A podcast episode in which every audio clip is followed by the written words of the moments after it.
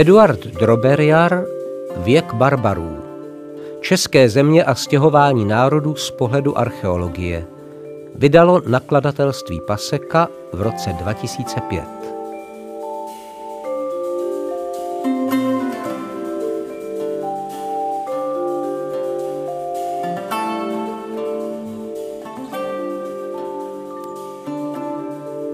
Strach z neznámých nájezdníků a rozsáhlých etnických pohybů nutil domorodé obyvatelstvo zajistit si vlastní ochranu a proto lidé opouštěli své osady a obydlí v rovinách nedaleko řek a potoků.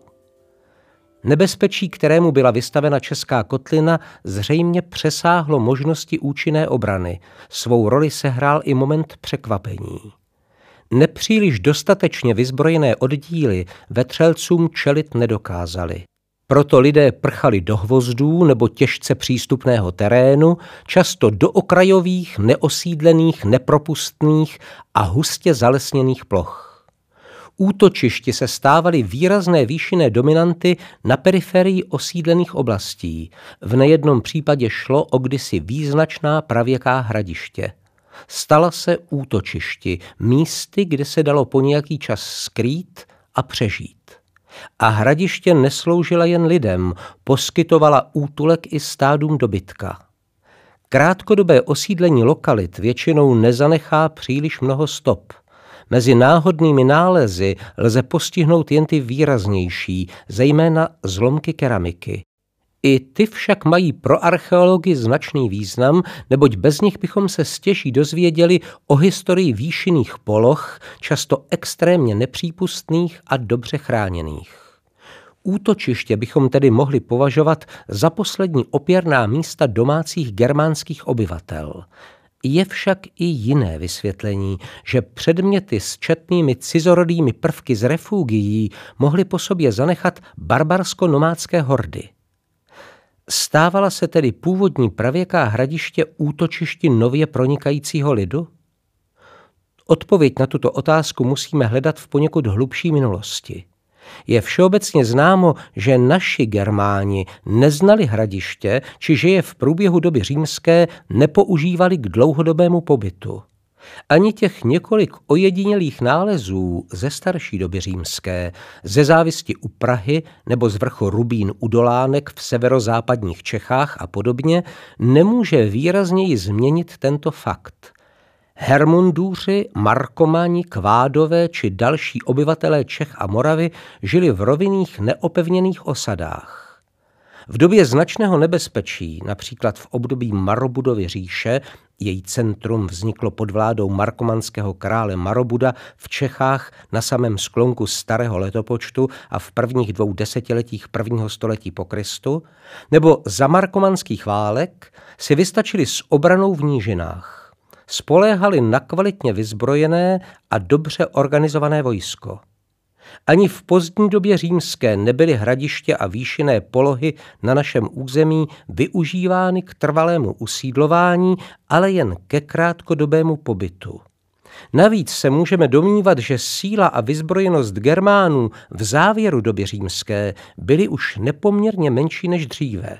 České země nejsou jediným teritoriem, kde se na sklonku čtvrtého a počátkem pátého století lidé začali s větší intenzitou uchylovat do vysokých nadmořských míst a hledat zde dočasná útočiště.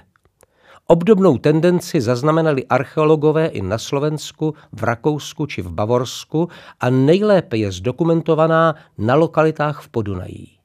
Výšinné lokality tvořily integrální součást osídlené krajiny. Na mnoha z nich archeologové zachytili výrazné relikty valů a původních hradeb valů. Názorným příkladem mohou být některá česká opida, někdejší kelská hradiště Závist, Stradonice nebo České Lhotice. Nejvíce poznatků poskytly dlouholeté výzkumy na hradišti na Závisti – na známé pravěké lokalitě a keltském opidu se podařilo už v 60. letech 20. století prokázat germánské osídlení z konce doby římské a počátku doby stěhování národů. Přímo na Akropoli proskoumali archeologové dvě germánské chaty.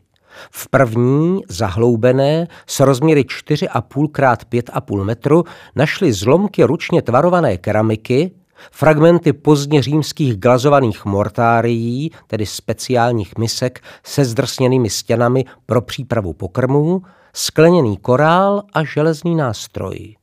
Druhá chata s kamenným krbem v severozápadním rohu obsahovala hrubou germánskou keramiku a zlomky jemných, na kruhu točených pozdně antických nádob. Byla zapuštěna do ruin starších keltských domů.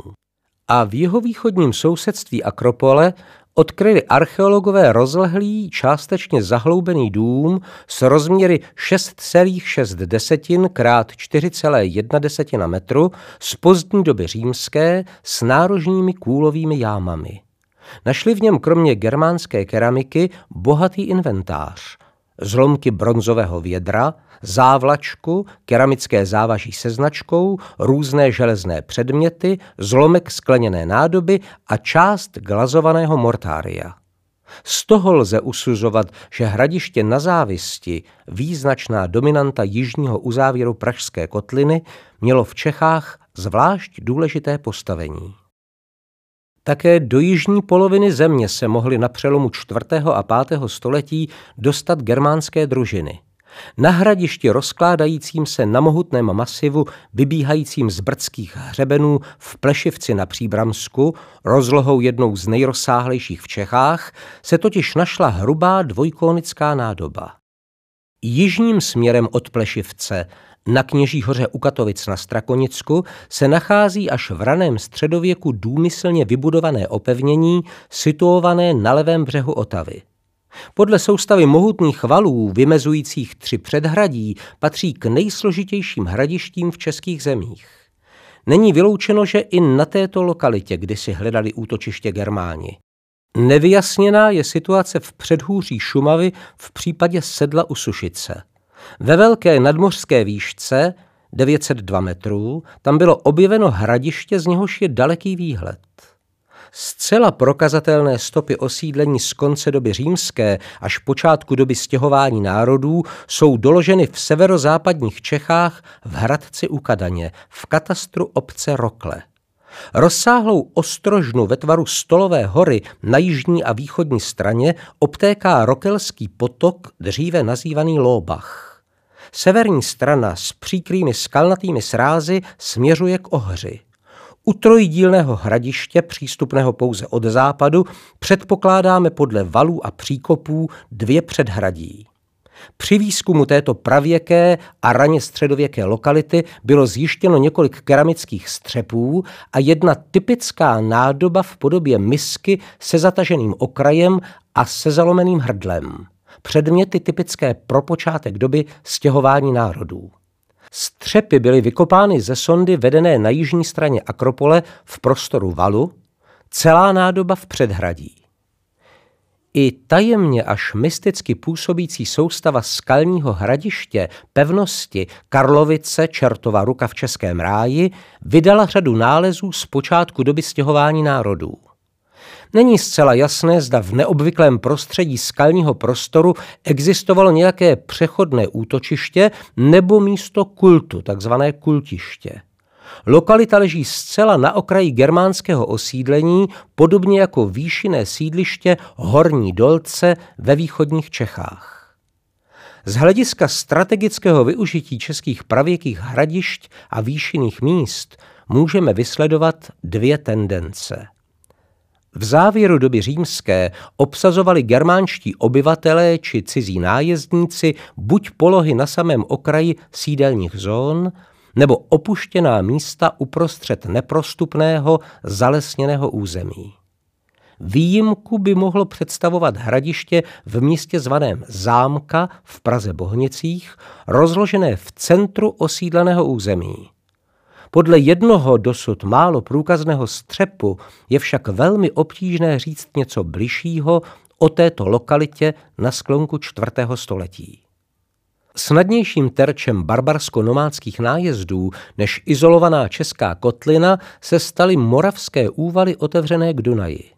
Přecházelo do nich daleko více cizích kulturních vlivů a podnětů, ale ani zde nezůstaly některé výrazné krajinné dominanty zcela lidu prázdné.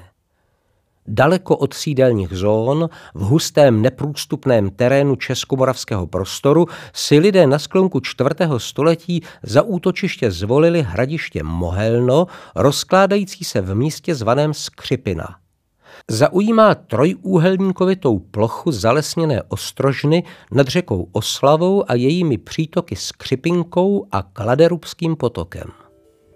Nepočetné nálezy germánské a římské keramiky zařadili tuto lokalitu do kontextu dalších obdobných nalezišť. Ačkoliv byly v našich zemích zjištěny četné nálezy, včetně různých objektů, chaty a jámy, výzkumy dosud jednoznačně neprokázaly opevňování těchto lokalit.